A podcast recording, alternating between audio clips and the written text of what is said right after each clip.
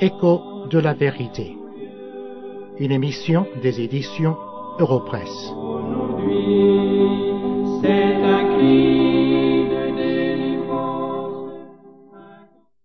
La semaine dernière, nous avons commencé à regarder le psaume 5 dans l'Ancien Testament pour voir si nous pouvions y découvrir quelques signes distinctifs d'un enfant de Dieu ou d'un chrétien. Et nous en avons vu deux. Premièrement, nous avons constaté qu'un enfant de Dieu est quelqu'un qui est conscient du mal qui l'entoure. Il est conscient du péché. Et il fait tout ce qu'il peut pour l'éviter.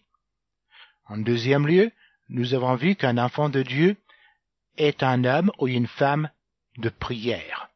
La prière est une habitude dans sa vie.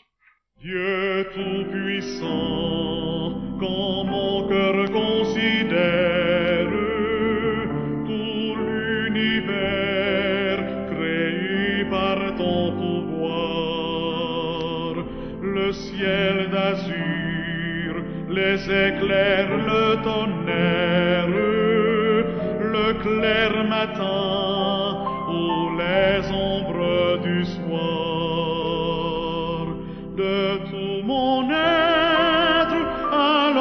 s'élève un chant.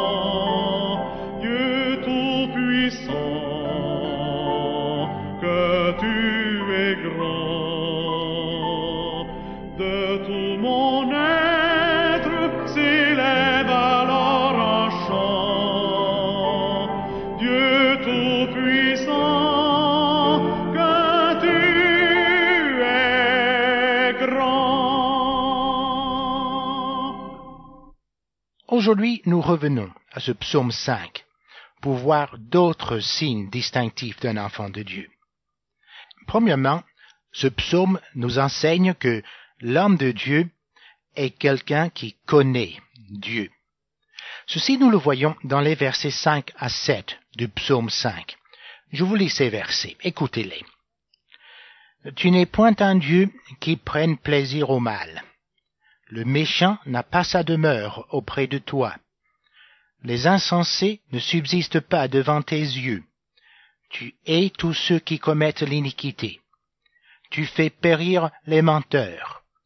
L'Éternel abhorre les hommes de sang et de fraude.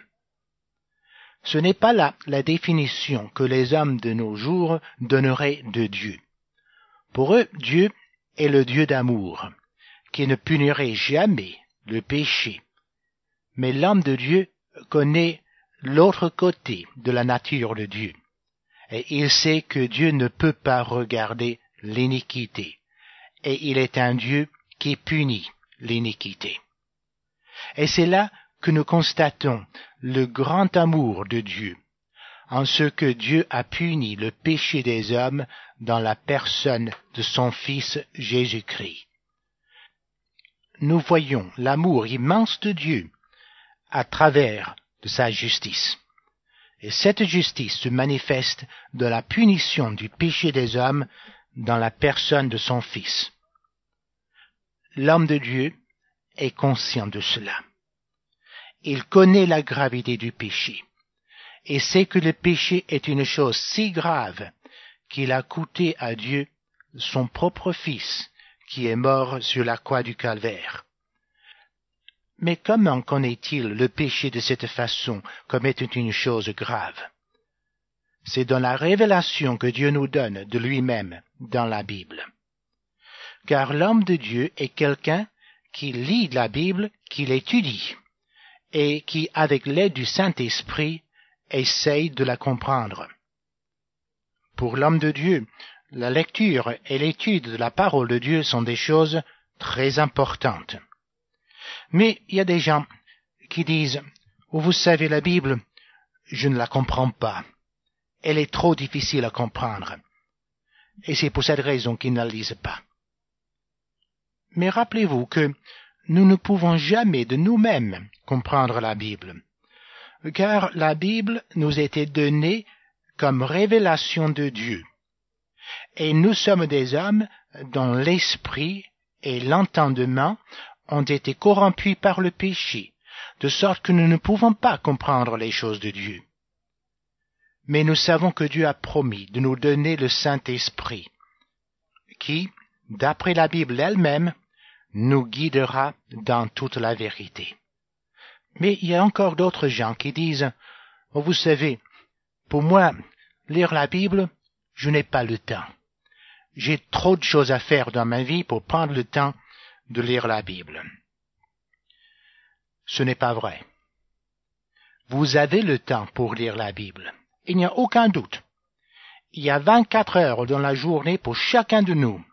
Ce qui compte, c'est ce que nous en faisons avec ces 24 heures. Vous avez le temps pour dormir, par exemple. Vous avez le temps pour manger. Vous n'avez que prendre peu de temps là pour la Bible s'il le faut. Mais l'enfant de Dieu est quelqu'un qui n'utilise pas de telles excuses. Pour lui, la chose la plus importante est la nourriture spirituelle qu'il peut glaner dans la lecture et l'étude de la Bible. C'est encore plus important que la nourriture temporelle pour le corps. C'est un signe d'un enfant de Dieu qu'il connaît Dieu, et cette connaissance vient de la lecture et de l'étude de la parole de Dieu qu'est la Bible. Quand par les bois ou la forêt profonde, ri, j'entends tous les oiseaux chanter. Quand sur les monts, la source avec son onde livre aux zéphyrs son chant doux et léger.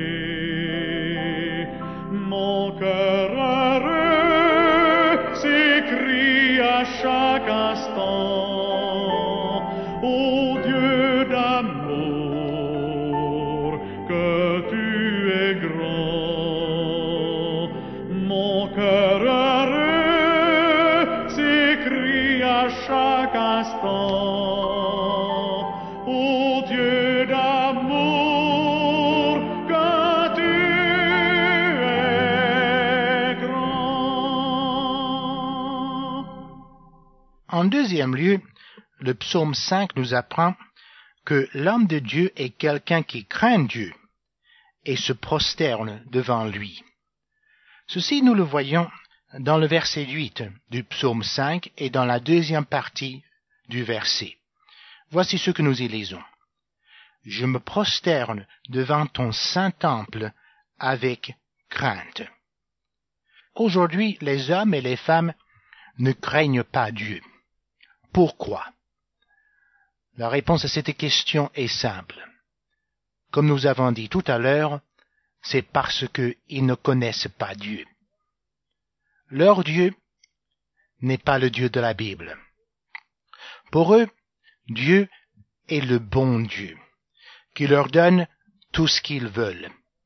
Il est la sortie de secours de tous les problèmes, de toutes les difficultés de la vie. Il n'est rien d'autre que le bon Dieu. Pour d'autres, même pour les chrétiens, soi-disant, Dieu est un petit Dieu, tandis que le Dieu de la Bible est un grand Dieu. Il semble que beaucoup de chrétiens aujourd'hui regardent Dieu du mauvais bout de la lunette, de sorte qu'il leur apparaît comme un Dieu tout petit. Et ils sont vite découragés parce que leur Dieu n'est pas le Dieu de la Bible. Et pourquoi les hommes ne se prosternent-ils pas devant Dieu? Je vous donnerai trois raisons très rapidement. Premièrement, les hommes ne se prosternent pas devant Dieu parce que ils n'ont pas de notion du Dieu créateur.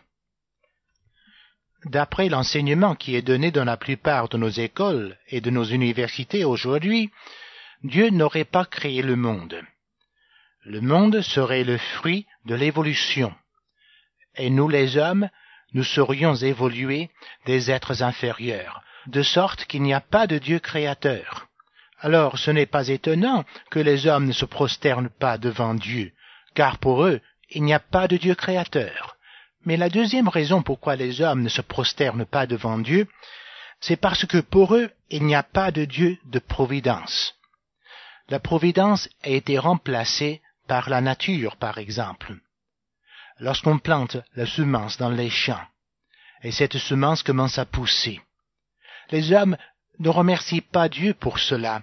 Ils pensent, cela, c'est la nature. C'est normal. Ça se passe comme cela tous les ans. Nous n'avons pas remercié Dieu.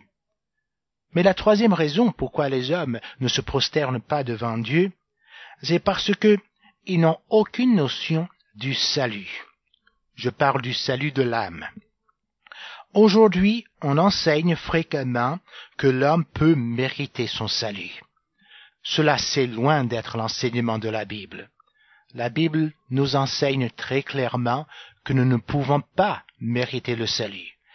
Et si le salut nous est accordé, c'est par la grâce de Dieu, qui dans la personne de son Fils Jésus-Christ a puni le péché, de sorte que nous pouvons avoir le pardon aujourd'hui. N'est-ce pas un grand Dieu qui peut donner son Fils unique pour que des pécheurs comme vous et moi, que nous pouvons avoir le pardon de nos péchés et la vie éternelle, ça c'est le grand Dieu de la Bible. Si vous venez à ce Dieu-là dans la repentance et la foi, il vous donnera le salut de votre âme et la vie éternelle. Alors vous commencerez à le servir et à vivre comme son enfant. Mais quand je songe au sublime mystère, quand Dieu si grand a pu penser à moi, que son cher Fils est devenu mon frère,